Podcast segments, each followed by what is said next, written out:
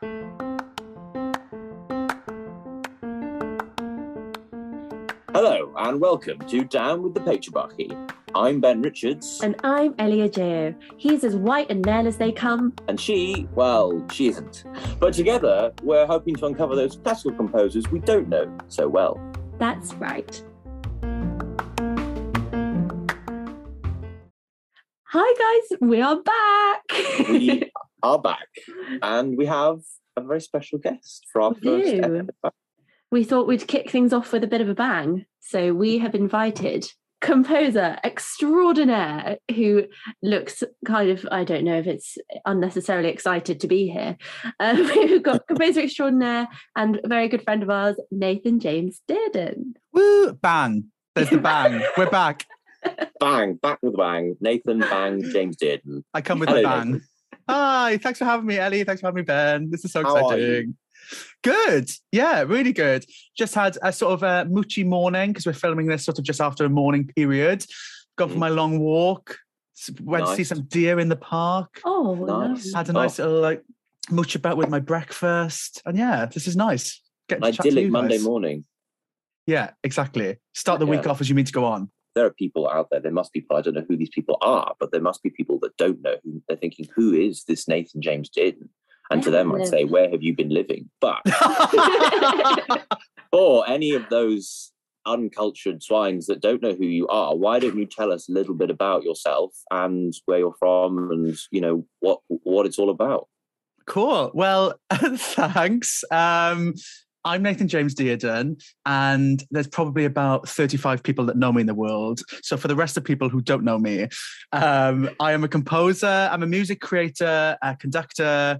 I do all sorts of bits in the music industry, but primarily as a music creator. That's sort of like my goal and my passion in life. Uh, I'm from the South Wales Valley's old mining town called Tonyrefail.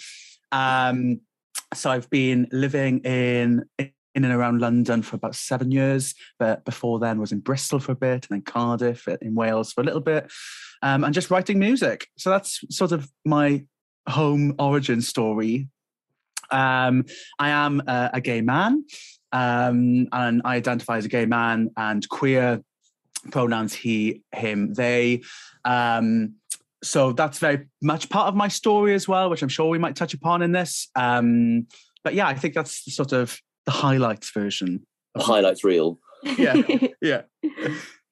Brilliant. So could I just ask when did you start your kind of your musical journey? I'm assuming it started when you were a kid, but we don't have to do the I sang in my granny's choir when I was five. Well, that's good. I mean, interestingly, I kind of always felt like I was playing catch up, but I think that's a common thing amongst creatives. I think Mm. everybody who is a creative, even if they were a wunderkind, um, all think that we were playing catch up. But I really did feel like I was playing catch up because I wasn't very talented as a child, I don't think. Um, even though I was sort of, you know, in the school choir, it was only until sort of late on in secondary school where I found solace in the music room, like a lot Mm. of not necessarily queer kids, but just a lot of kids who feel otherness Mm. um, in their space. They find solace in the music room. And that's where I found solace. And I played saxophone.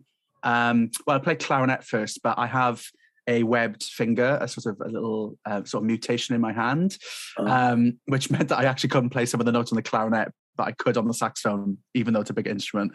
Um, so I, I did a bit of clarinet, a bit of saxophone. I then got roped into singing in choirs um, and played a bit of all sorts, played a bit of harp at some points point and then got to sing in choirs. And then I think through immersion and just totally devoting my free time to music, because that's where I sort of found my in or found my thing, um, I then sort of begun to be okay at creating music. So joining, you know, National Youth Choir of Wales, National Youth Training Choir of Wales, and then leaving sort of the valleys to go to university. I, I kind of always thought I wanted to do that next step in my family. Not anybody in my immediate family went to university, and I thought, oh, cool, that's something I want to really challenge myself to do. So I applied to loads of universities.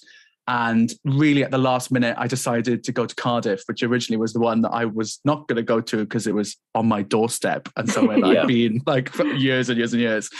Um, but they really took things seriously at the time. I remember having, you know, two auditions, an interview, and an entrance exam. I thought, wow, these guys are Wow. they really like care about us and care about the community that they create of music making. So yeah, I went there and yeah, the rest is history, I suppose. Um, It's not like that anymore at Cardiff, isn't it? That's, that's changed quite a lot now, hasn't it? I think I think the culture in terms of entrance into at university level has changed more generally. Yeah, definitely. Um, and it was quite a conservative course that was cha- that was beginning to change when I went there. Um, so I don't think that they have that level of entrance examination um, that you might see even in Oxbridge still have, for, for, for example. But Yeah. um, but yeah, they did for a long, long time. Um, and yeah, an entrance exam I remember vividly. It was uh, Schumann, uh, Frauenliebe und Leben, and um, a Webern orchestral piece and they just played two excerpts from that and then said, "Right, write an essay." God. And as a sort of like eighteen-year-old boy from well, I would have been seventeen actually when I applied, so I was a bit younger in my year. Uh, Yeah. Boy from the valleys. Even listening to Schumann and Webern, I was like, "What?" Uh, but ma- managed to do an essay, I assume, because I got in. So Yeah. Were they still doing um were they still doing um the the Bach chorale stuff at that time when you were there? Yeah, so I went and they were doing compulsory courses of of Bach chorales and counterpoint and Fux and all sorts of things that I had never done in my life. Yeah. uh, where a lot of sort of my uh, colleagues from England had done as part of their education, or Yeah. from maybe public schools, um, which I wasn't from. I was from quite a poor state school, um, but a really excellent one with committed staff. Um, but yeah, I had no idea. So I was really playing catch up, even in my sort of university education, of trying to get up to the same standard as a Mhm. lot of my colleagues who were like, yeah, this is so easy, Nathan. And I was like, oh, yeah, of course it is. I was like doing like Bach chorales on a Friday night, which is gross. Yeah. Um, But yeah, Yeah, It's amazing how oh, sorry, Ellie, you go. I was just going to say we we kind of had that at Holloway in my first year. I remember we all the first thing we had to do on that Monday morning of Freshers Week was take a theory exam, and we were all like, "We can't do this. We haven't even started a uni yet." But it was just to find out where we were because Mm. they they wanted to help anyone who hadn't necessarily had a very privileged upbringing that I'm people like myself who went to schools with privately funded music departments had. And they they basically took you all off probably on a Friday night, do some Bach chorales, teach you you I think they had to do grade eight theory exam or something. And then they were like, now you're at this degree level, enjoy yourself instead of I don't know, making people feel like they were lagging behind. It's really isolating, I can imagine. Mm. Yeah, it can be, and I think it's interesting. You you know mentioned that word privilege of within music education. What does privilege mean for each individual? Yeah. Like I felt privileged to have the amount of performance opportunities I had in school, Yeah. where Yeah. a lot of my other colleagues that at Cardiff didn't have. Um, but their privilege was something else that was far more theoretical and analytical, which I didn't have. And I mean, even to this day, really, I'm not. I was just talking to a colleague and a friend of mine last night. And I was like, oh, I'd really love to sit down and just go over theory again with you because even as a composer, I suppose Yeah. it all it's all subconsciously and innately there, and it's it's obviously washed off because I've done it all before. But I mean, sit down to a Bach chorale again, that would take some effort I and mean, probably if, tears. if you're going to do that, let me know. I'll be there because I think. Yeah, we should set up a little group, a little reading group, but down with the Patriarchy. Yeah. Wait, Bach- that, would- that would actually sort of side podcast of Bach chorales. With, Yeah, yeah, but we're actually now going to get down with Bach. Yeah. And yeah, and uh, you know, the literal, go literal o- other way with this podcast. It's purely on, on Bach Yeah. Getting down with Bark. I like Going down with that. Bach. Could I just pick up on one thing you said before, which is about kind of seeking solace in your music department? I'm sure, Ben, I'm sure you can identify with that, as I'm sure most people Yeah. listening can. And I actually saw it in a tweet the other day, and it said the music department is an alternate universe where pupils are often unrecognizable from who they are outside of it. The shy become confident, the agitated become calm, the lonely become included, the quiet become heard, and the lost become found. Music reveals the real child. And it made me really Mm. teary, and I sent it to every single member of staff at my music department who had like changed my upbringing. And then it just it just kind of made me think, I don't know, do you think there's something for that kind of related to identifying as LGBT and Mm. growing up in a community where maybe sometimes you weren't necessarily sure kind of who you were, where you were going, and how that infect, infected, how that impacted your kind of compositional style. Not infected. not infected, absolutely not. I think I will absolutely cut that out. Yeah, they're pretty clean. Yeah. Um, well, first, first of all, Ellie, I think I I have to say you're amazing, and it just shows your character that when you saw that tweet, you then sent it to the people that inspired you, because a lot of mm. people wouldn't do that and would just sort of maybe even think about it or give it a bit of mind. But the fact that you did that and you have given a bit of light to people who have impacted you, I think is so important because I don't think we do that enough actually with either our elders or the people who have inspired us in our lives. It's something I've been more mindful of recently of trying to give platform to people who really need the platform, who have inspired me and touched me in some way, even if I Mhm. haven't even directly met them as well. I think that's super, super important. So the fact you've done that, bravo. I just wanted to say. Thanks. Um, and I think, yeah, the music room, oh, my word. This could get deep, right? Um, it was, I, I think, like every person who um, lives with otherness uh, or the feeling of otherness um, tries to find solace or ways of, to survive. Mm. And I think the music room was a way of actually not of surviving, but through sort of flight as opposed to fight. So it was the way of Yeah. hiding oneself. And then, like a chrysalis, it sort of cultivates something because you can Yeah. hide in that space and be creative in that space, meet like minded people in that space, create in that space with people who have similar or sometimes not similar opinions and thoughts and viewpoints on the world around you. But for one impactful, impactful goal, which is to create something special or just to create music, full stop. It doesn't have to be something special either. It can just be Mm. something not special.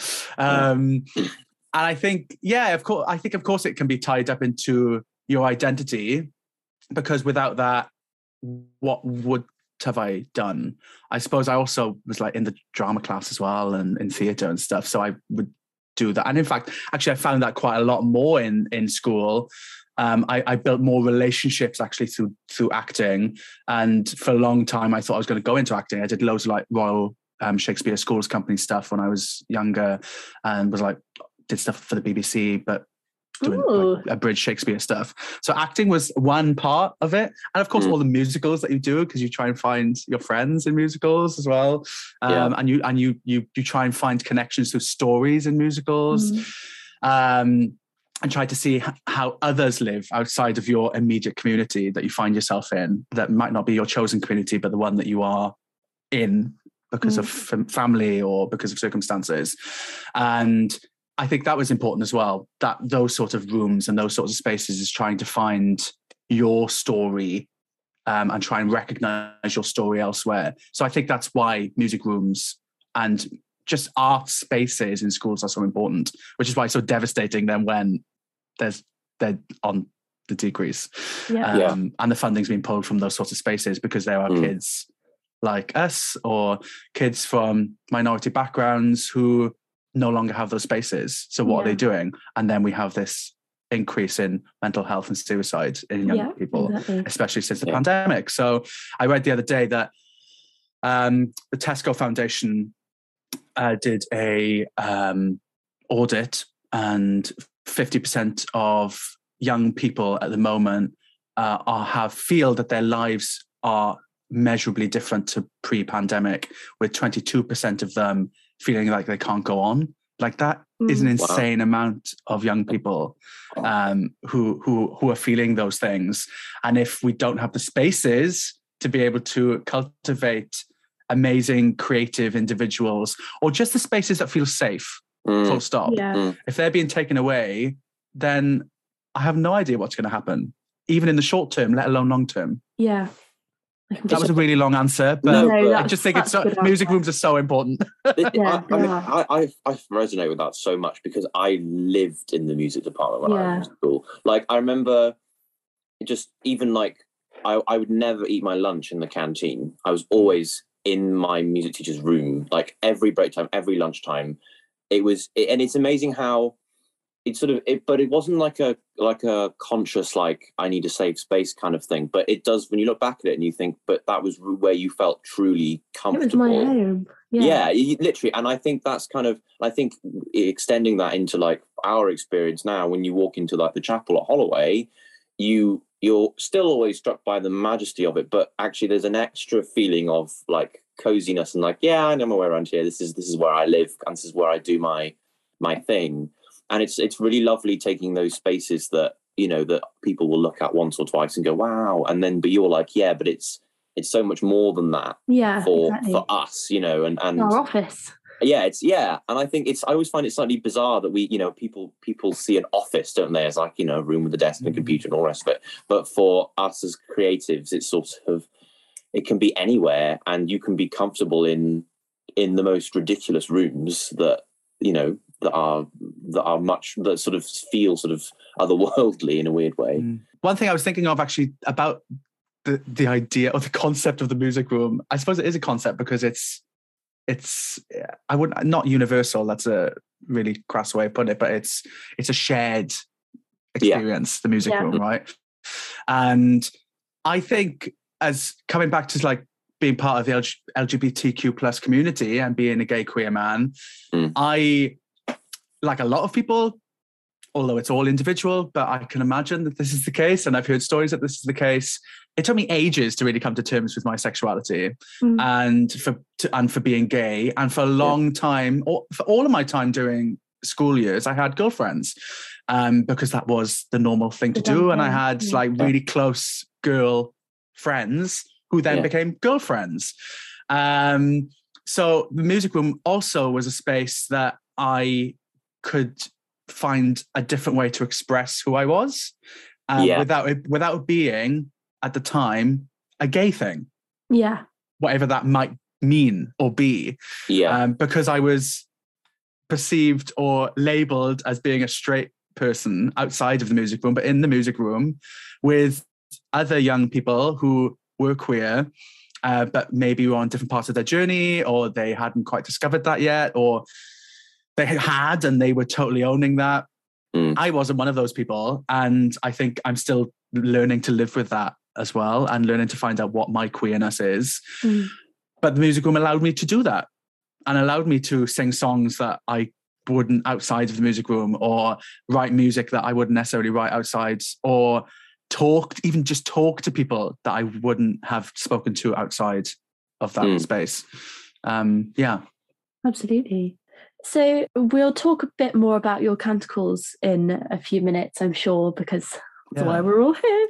But I would just love to ask you about your passion that you're currently writing, because we've heard that there is quite a strong LGBTQ plus influence, and I would absolutely love to know kind of what you mean by that and what's happening.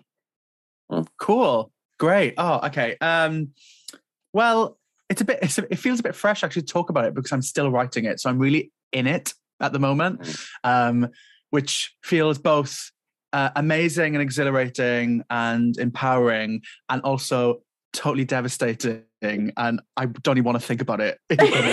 Oh, sorry. Uh, no, no, no, no. It's totally Moving fine. I on, need yeah. to. I need to tackle it on. You know, tackle it head first. Um, so it came from actually talking about finding identity and finding your space, finding my queerness.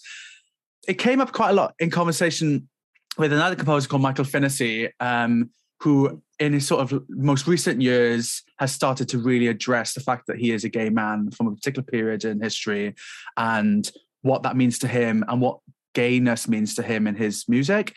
And it, I mean, that's it's an age old question, but he was like, "How does that relate to you um, as a younger gay person?" And I said, "Oh, well, they're two very separate things: my Mm. music and me being gay." And he went, "Can you hear yourself?" and I went, "Yeah, it's it is ludicrous because it shouldn't be because I Mm. am a gay man who writes music. Now, it doesn't mean that my music is gay because." Well, there's a whole conversation around that as well. yeah. Yeah. Um, but I I hadn't really considered what be it, what my queerness meant and what my gayness meant, how that relates to my music and how I can either empower my music, contextualize my music, how I can give platform to different voices within my community through the music that I create.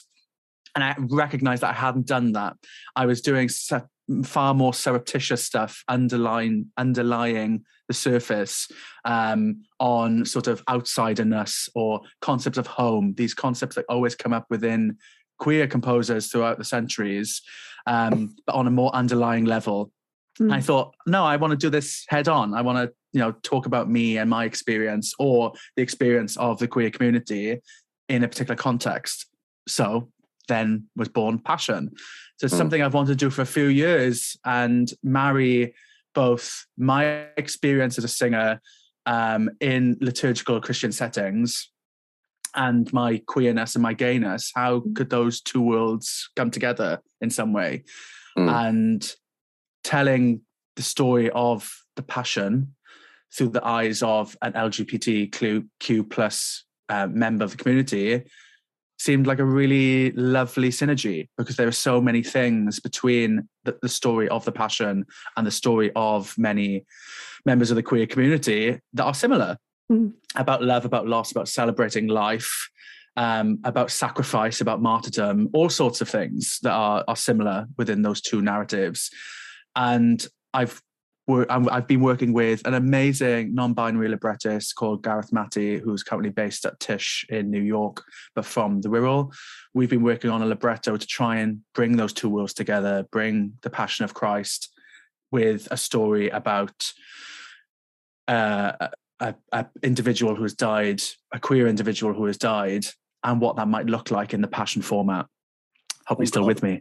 Yeah, um, love that. And, and, it's about what we've sort of done. I don't want to say too much about it because I'm still writing it and yeah. you know coming to your ears soon. Um, but it's taking Matthew, Luke, and John as friends, mm. and they're sitting around a table in a bar talking about the loss of a loved one. Oh. Um, and it's not. Love. I mean, that's that's sort of the context to the piece. That's not literal because it's it's a passion, so it will be a, um, a concert work. Um, mm. It's not going to be a staged work, but that's the context to the conversations that happen. So each of them will, you know, give their version of of loss and love and who that person is that they've lost. And then it's intersected by amazing poetry that Gareth has pulled together by as old as Sappho to the present day, um, from trans voices, um, from queer, from lesbian voices, bisexual voices, non-binary voices, to give interjections of reflection of loss and celebration of life. Um, so it's yeah, it's taking the passion, but making it gay. I love it that. Gay. I love it. Put a rainbow on it.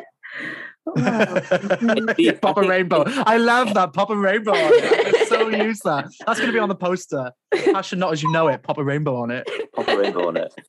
It, it's it's it's great though, isn't it? Because you like, I feel like the the the lovely thing about sort of the passion and and sort of Holy Week and all the rest of it is that sort of weird sort of time mm. every year where where lots of people get sad about something for a couple of days and sort of go through yeah. this sort of mutual like mourning mm, and then yeah. like and then it's all happy and i think there's something lovely about about adding a sort of modern and very sort of current context to that and mm. allowing sort of because i think often you know we all we all have our sort of moments of grief and loss that are so sort of individual i was thinking about this sorry mm. it's a bit of a tangent i was thinking about this the other day That's good. I, was thinking, I was singing at a funeral and it just struck me how how sort of the, the divide between we were up, up upstairs and they were downstairs the, the mourners and how for us was I have no idea who this person is. I don't I don't feel anything at all. Whereas these people are are distraught.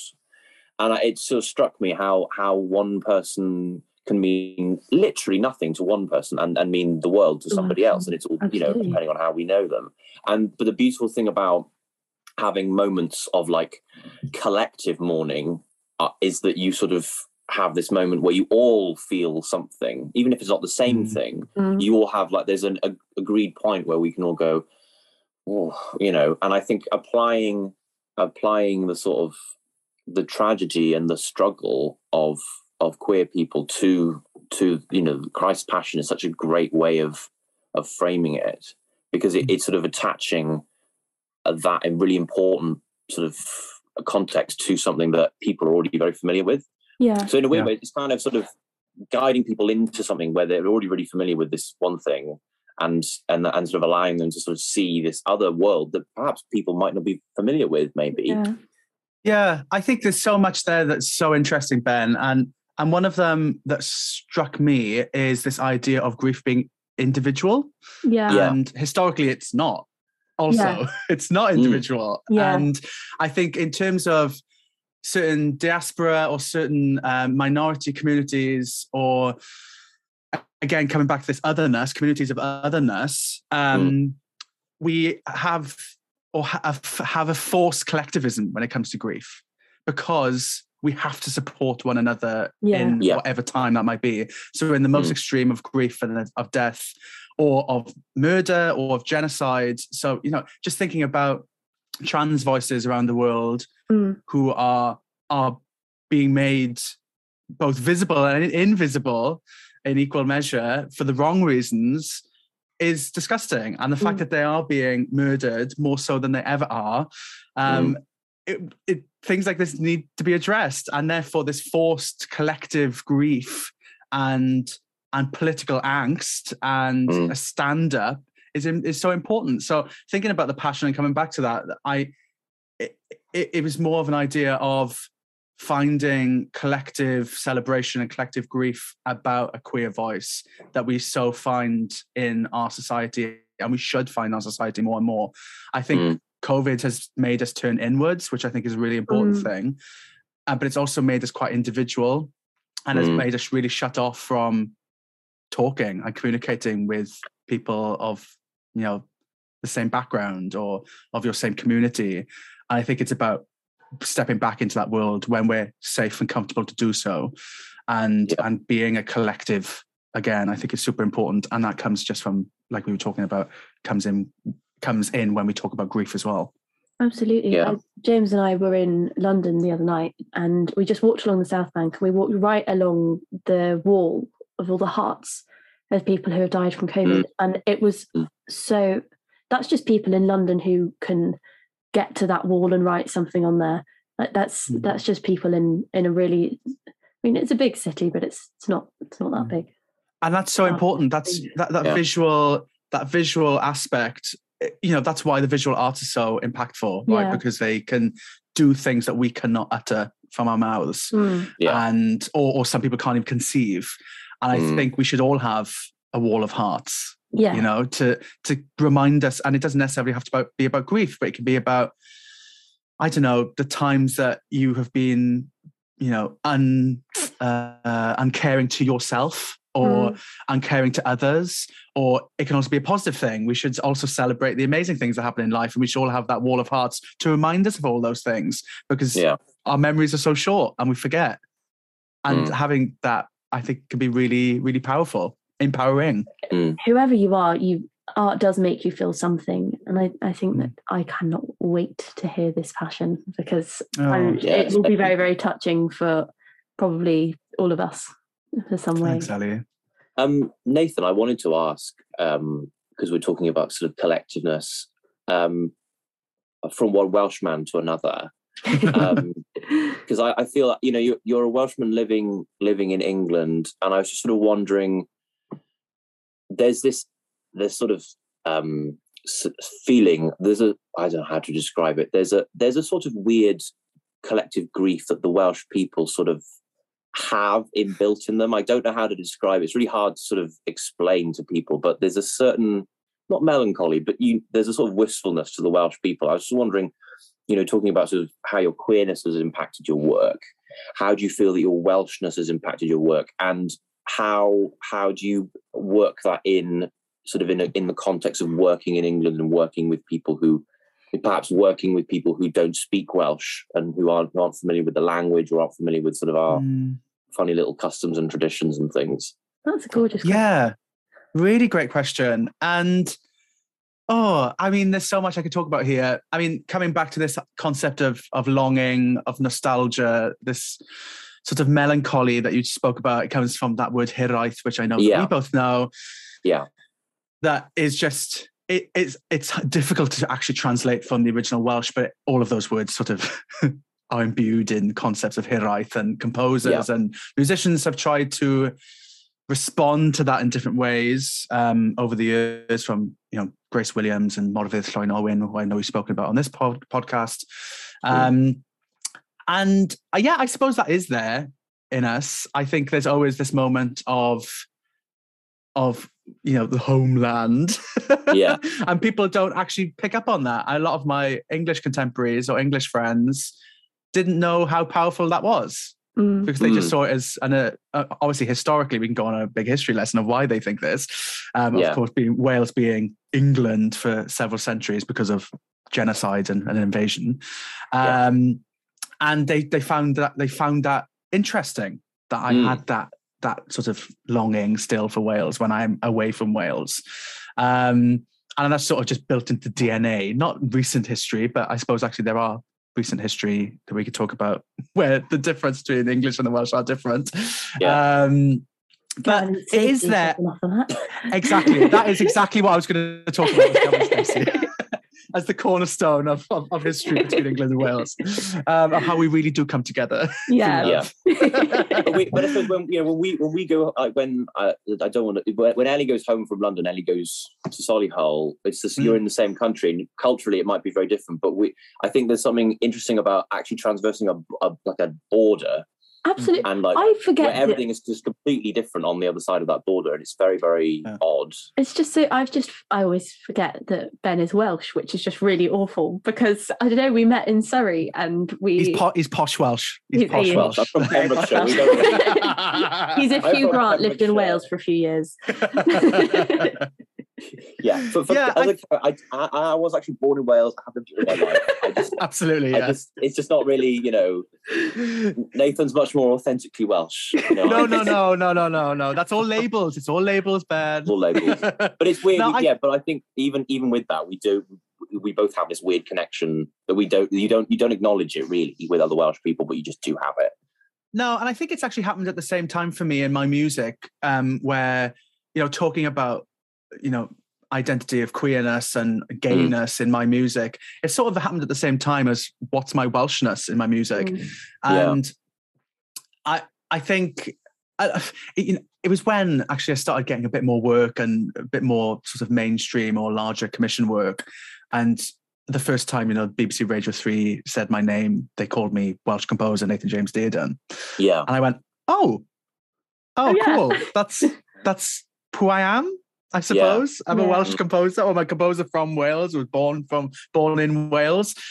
But then there's, of course, a whole load of social and cultural baggage that is put on to that. Then of what does that even mean? Because actually, in the history of Welsh music or sort of co- Welsh concert music, it's a tiny history. Um, And we're only talking really the turn of the 20th century where that became a thing, and we played major catch up because, of course, historically Wales wasn't always Wales, and uh, you know, Mm. for the listeners, I'm using little bunny ears. Um, it wasn't always Wales. Yeah. Um, so, in terms of the cultural capital that we had in Wales, the catch up throughout the 20th century was massive.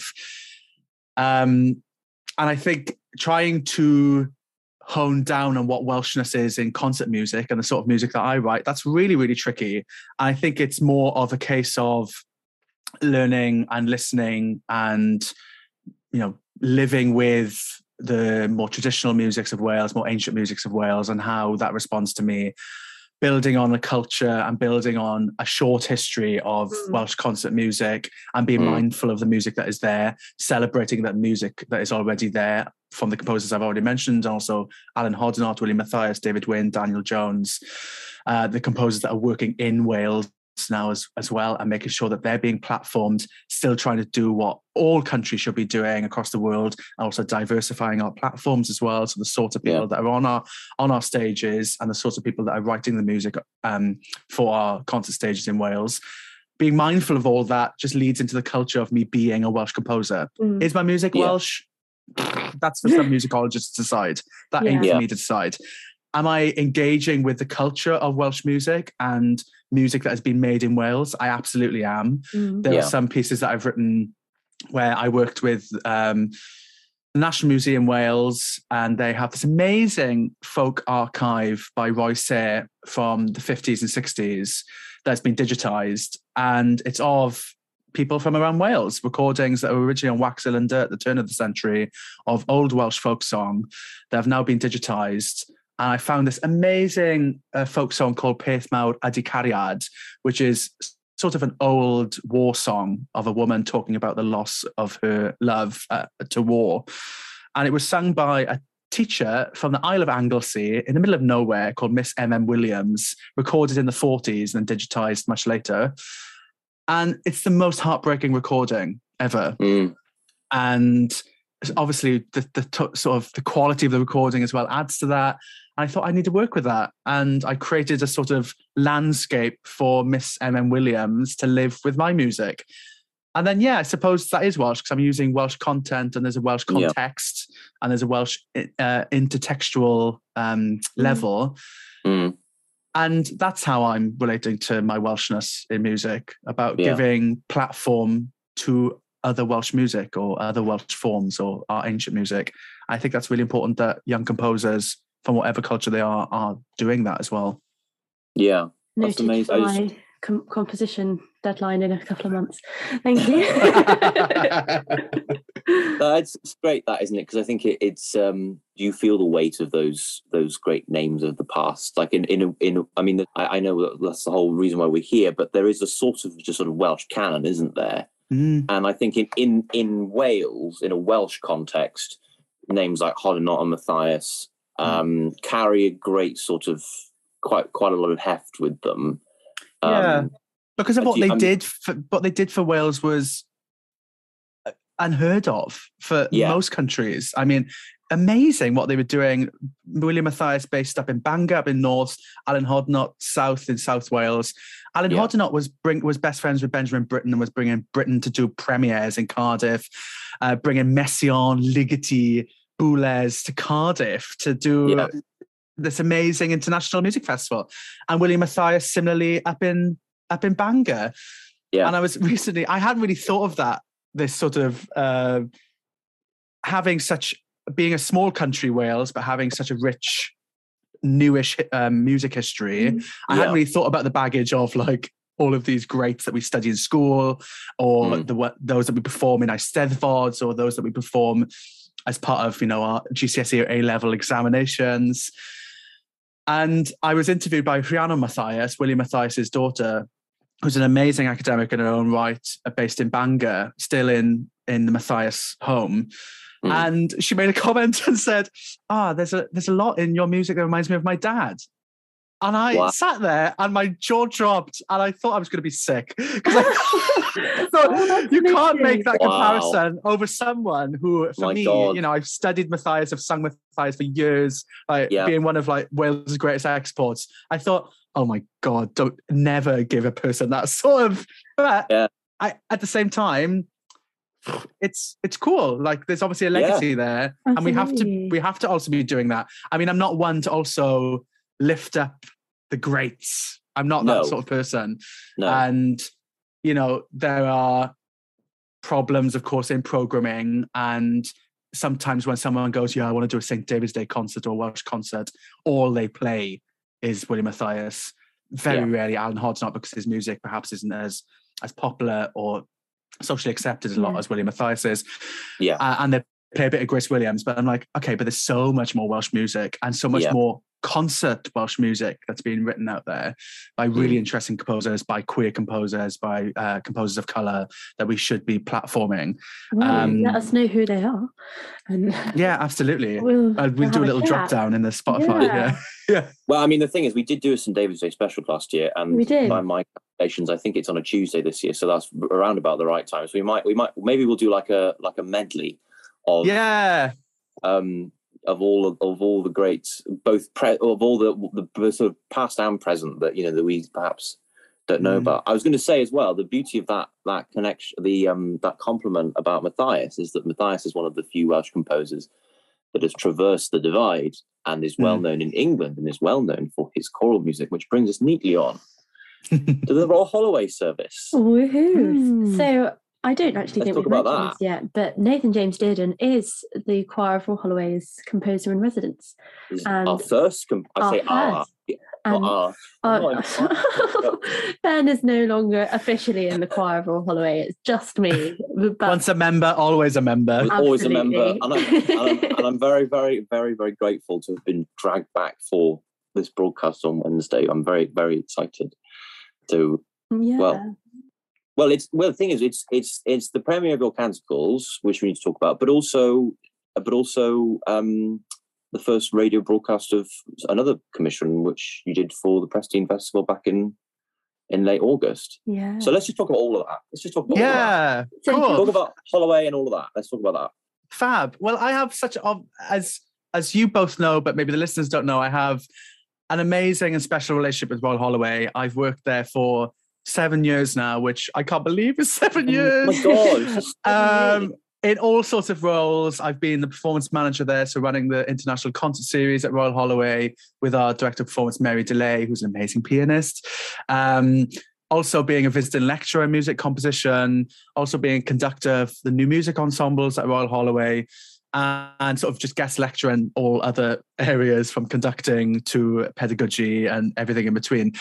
And it was amazing when Rupert and I were chatting we've collaborated in the past. I think both of you actually in the past before this sort of residency have sung something of mine, which has been, I mean, just a, an actual privilege because the choir are so amazing. Um, And the voices are always so vibrant and always have such a there's such a collective power in your in your in your uh, in your sound production that it was yeah, always a special treat as a former singer in a former life writing music for you guys or having you perform my music. So when I was having that sort of conversation with Rupert, and he went, Well, let's do something. Let's have something that's a bit more of a longer period of time. I was at a space where I'd like to write more choral music. I was writing a lot of instrumental and orchestral stuff at the time. And he said, Yeah, yeah let's do a residency where you get to know the singers and you get to write lots of different stuff for them um, and stuff that can also be added to the sort of catalogue, the sort of the Mm. broader repertoire. Um, so that's where, yeah, firstly the the festival commission from Presteigne Festival, so a good Welsh festival um, that has an amazing history of Mm. commissioning new music um, from around the UK and from, of course, primarily Wales, and it was that was such a nice experience to be able to do a short choral suite of three pieces using George Herbert, the text of George Herbert, which a lot of people don't know was born in Wales, isn't particularly. I don't know if he would. I mean, would he identify as a Welsh poet? I mean, I suppose Ooh. he would have thought about that in the 16th century. Um, but was a poet born in Wales and was considered, you know, a sort of Welsh bard equivalent to Shakespeare. Mm. Um, so I thought it'd be a really lovely idea to set some some of his stuff and having sung a lot of settings of his stuff, you know, let all the world in every corner sing, you know, Big Vaughan Williams from uh, the Mystic Songs, Five Mystic Songs. Mm. Judith Weir set a lot of George Herbert's because Judith has a really, really intimate relationship with a lot of his text. Um, and yeah, so Let All the World was sort of my concert opener piece or sort of encore even. Yeah. Uh, Rupert and I said we wanted a sort of fun piece. And that's what we got, I hope. Um, so love it's it. really good that Yeah, that'll get. Oh, yay. Thanks. It's it's so much fun to sing. You've just It's great fun. con- it's constantly bouncing. It's constant. It sounds really stupid, but it's it's it's music that just screams singing. Like it's Oh. it's just fun. It's the energy. And personally, for me in that suite, I I love the first movement so much, and the the Oh. text Mm. is just I love it. The box where sweets compacted lie. It's just so so cute. Yeah. I love it. I, it's, Thank you it's a- so much, Ali. it's all right. I'm not any authority on classical music, but No, no, No, it's just- really sweet of you adore to say because it's interesting because actually, um, let all the world and every corner sing. For that piece, I thought I want to write a sort of concert piece that William Mathias had written for choirs. So thinking Yeah. of his Hodier, and I specifically thought of William Mathias, Yeah. which I hadn't really done before. So I wanted to try and create a piece that had buoyancy and that was fun. I wasn't too long, Mm. uh, but sounded kind of complicated, but wasn't complicated. You know, all of these little limitations I put on myself for that piece. So I'm really glad that you know, as a singer, you can enjoy it. And then that first one of that suite, full of sweet days, Yeah. That was my attempt at doing a sort of Stanford motet, double choir. There's a lot Yeah. of sort of movement, but a sort of uh, communication between two parts of the choir and what they can do within the space and what they could do within the text and how we pull out parts of the text. Um, so yeah, I'm really glad that you you enjoyed that as well. Oh, it's Oh, it's gorgeous and it's lovely to sing. It's it's very rare for us to enjoy an alto part, I must say.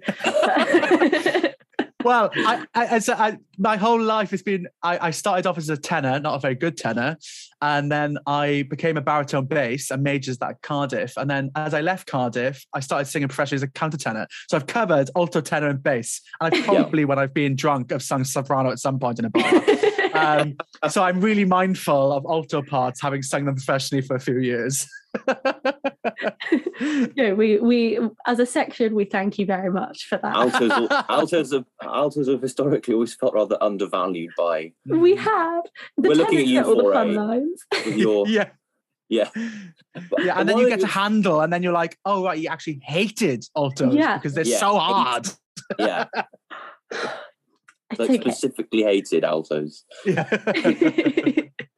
What what I love about these um these new canticles as well is I, I don't know whether this is a conscious thing, but I feel like there's a real homogeneity to the the music that we've had the, the music that you've been producing since since you've been doing this collaboration with Holloway. Mm. It it feels I don't know whether it feels like it has a distinct sound from from the stuff from the music that you composed previously, but it really does feel like when I was when I was going through it, I was like, oh, this is Nathan's music because I was like, actually, it's quite useful when I was when you're sort of preparing it because I was like, that's a Nathan chord, and I know I know where that's going because this is this is Nathan's music and it sounds like Nathan's music, and I don't know whether that's a conscious thing, but is it quite nice having a particular sound, having a particular voice, using particular voicings as a sort of you know, we, we were talking a bit about Ellie was mentioning about the what, what, when we were off air, as it were, about the sort of Howells references in the in the score. The fact that you can identify those, but also the fact that we can now identify a Dearden moment is that quite a nice Wow. thing? To it's have. I think absolutely so. Yeah. Oh my god. um, uh, I'm I'm totally overwhelmed by that. Um, Are you even aware of it? I mean, I, I No, of course I'm bloody not. I have no idea. Um, which is why I was going to say, can you tell me where they are? Because I'll I don't know uh, where yeah. they are. but Well, I it's kind think I think, Oh, yeah. you're right. I think you, you know I was quite conscious with this piece. I, I mean, for someone who has sung in choirs all of his sort of both actually teenage and adult life, Mm. I've sung so many canticle settings, Mm. like yeah, a lot of singers like you two and i haven't i've been asked to write canticle settings i've been ri- asked to write Mag and Nuncs in the past and i've always turned it down because i've gone you can't compete with these and you can't compete with that and these are really great and why Mm. would you want to because they're just going to be naff and I thought it would be just a great challenge to do that, but it has probably been one of the hardest commissions, even though it's what seven minutes in total for the Mag and Nunc combined. Mm.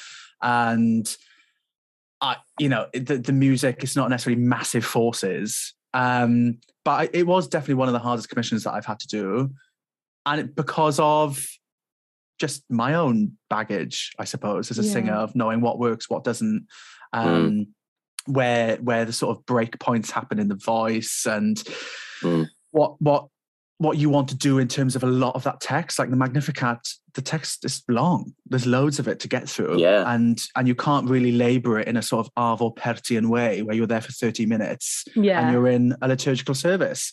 So there are moments that you have to really pace through the text at a speed that you might not want to creatively.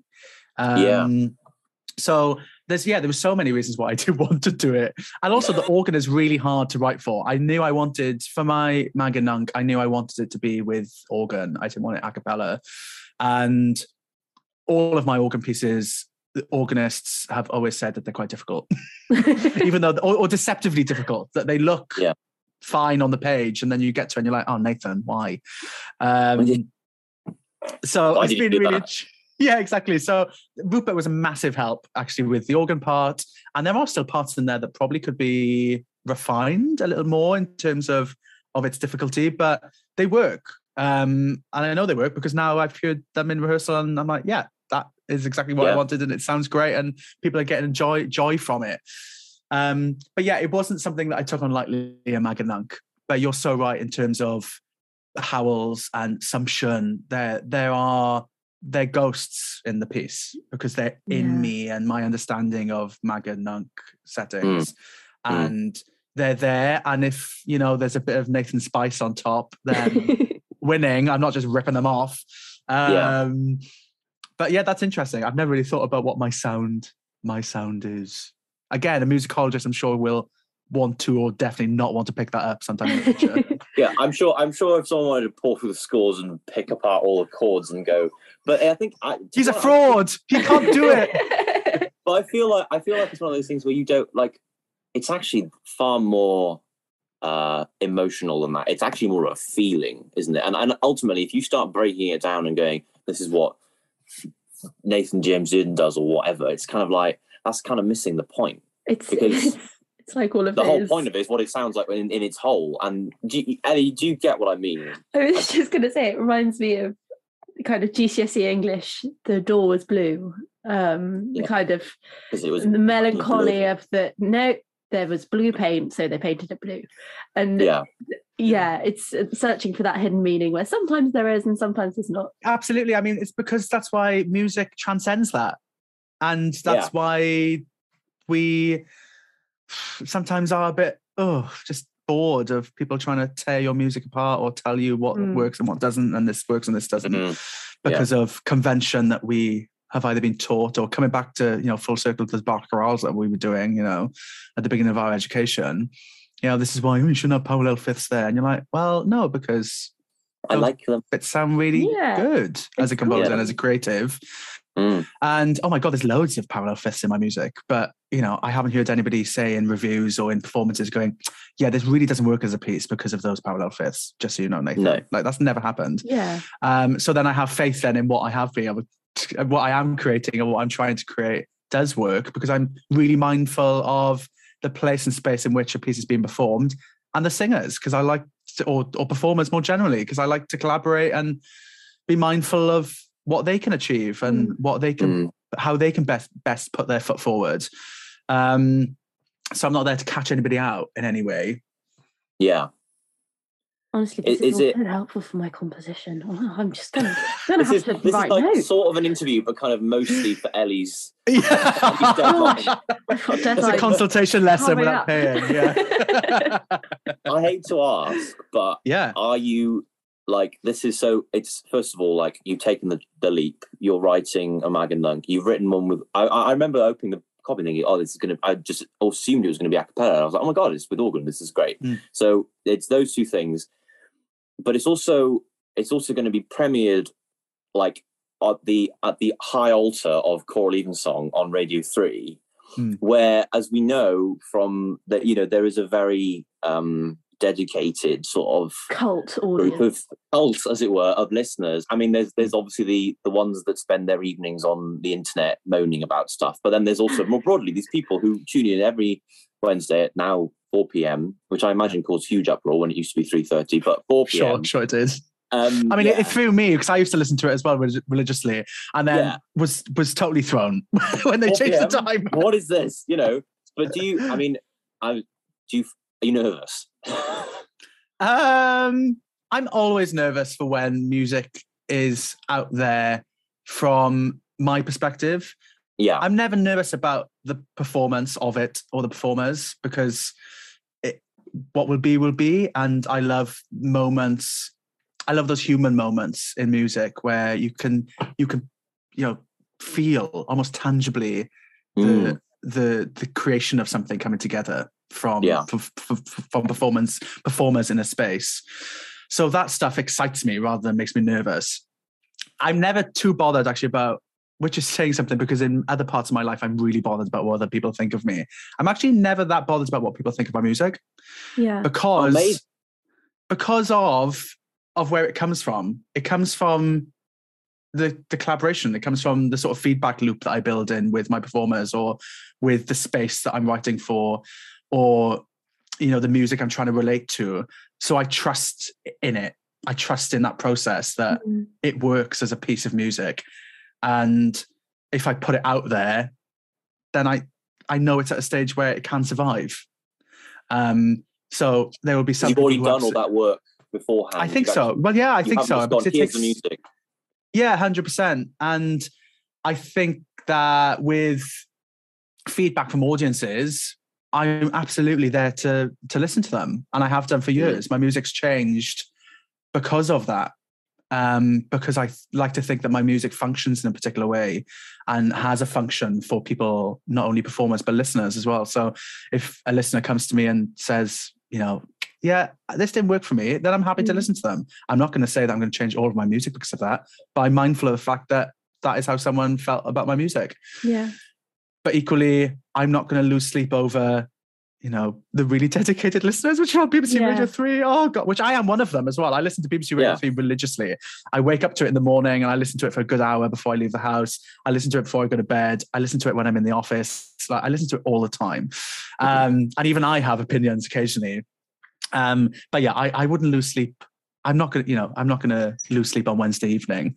I hope No. he says. I think it's one of those. Also, I suppose eventually you realise that actually, you as, as much collaboration as you can do, there's no point being nervous because it is ultimately you, isn't it? It's your voice, yeah. and you can't. You know, people don't like it. It's not really your problem. Yeah, Because, and I think it's about the you know- process, isn't it, of creating music where you said, I mean, it is sort of my voice, but at the same time, I also think it's not just my voice. It's also the voice of all the music that I listen to and all the music that I love. And Yeah. it's and it's also the voice of all the people that I collaborate with and the singers that are on stage that put their heart and soul into a performance and the Yeah. rehearsal time into the performance. So I kind of think I always think when a piece of music goes out there, it's not me against the world. It's sort of us against ooh. Yeah, like, it's just us. Like, yeah. but that's so generous, though. I feel like to be so generous with your, you know, with with what you're doing. Because I, I I'm not sure what it's like for other people, but I that's not that's it's so refreshing to hear that. You know, that Yeah. sort of Oh. perspective on it being such a collaboration. mm, That's, I feel like that's a thread that's kind of carried with us this this Mm. whole chat. It's been it's about collect collectivity and collaboration yeah. and and it's it's not you just writing and going, this is what I've written. It's it's a process. And yeah. I think Oh. collectivism, collectivism in music is just so important, and it's something that we forget about, particularly as as creators. Um, we forget about how powerful bringing people together in a room can be, Mm. and particularly in recent times, we have Yeah, not have not been able to do that, and some people have forgotten how powerful that can be. So, Yeah. I think the Oh. collectivism in music is is the most powerful and important thing for me as a creator. I think that feels like the perfect moment to just sort of I've I've written notes for this whole thing and I just keep writing kind of again collectivism and collaboration and it it's just it's such a nice little board of notes because it's just wholesome and it's Oh, good. thank you God, so Joe, I have much. to say, I've really Oh. missed doing this podcast. I know is it's so so fun, isn't it? I think we both forgot how much fun it was. It's Yeah. Oh, Thank you so much for popping on the podcast, Nathan. We've loved having No you. worries. Absolute Thank you so much, both. Abs- no, absolute right. privilege to be here. Your podcast has been have been amazing sort of remedy at the end of the day when you've popped up and you know talking about boulangers or talking about talking with Dan Elphick or talking about Morfydd Yeah. Owen and taking me back to my hometown. So yeah, thanks for inviting me on and letting me just chat at you. No, thank Wow. Uh thank you. Thank you for coming on. We've we've loved having you and hopefully we can have you on again when you're officially in the heart of the the Welsh canon. Yeah. So, yeah, thank you so- so much.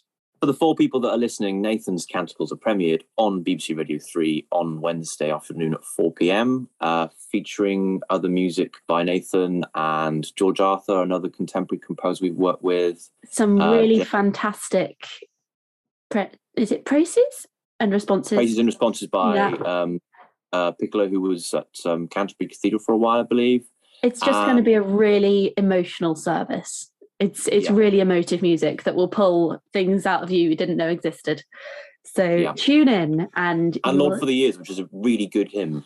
yeah, I- absolutely. You'll hear Ben and I squawking away. If you hear some aggressive consonants, it's definitely one of us. So Yeah.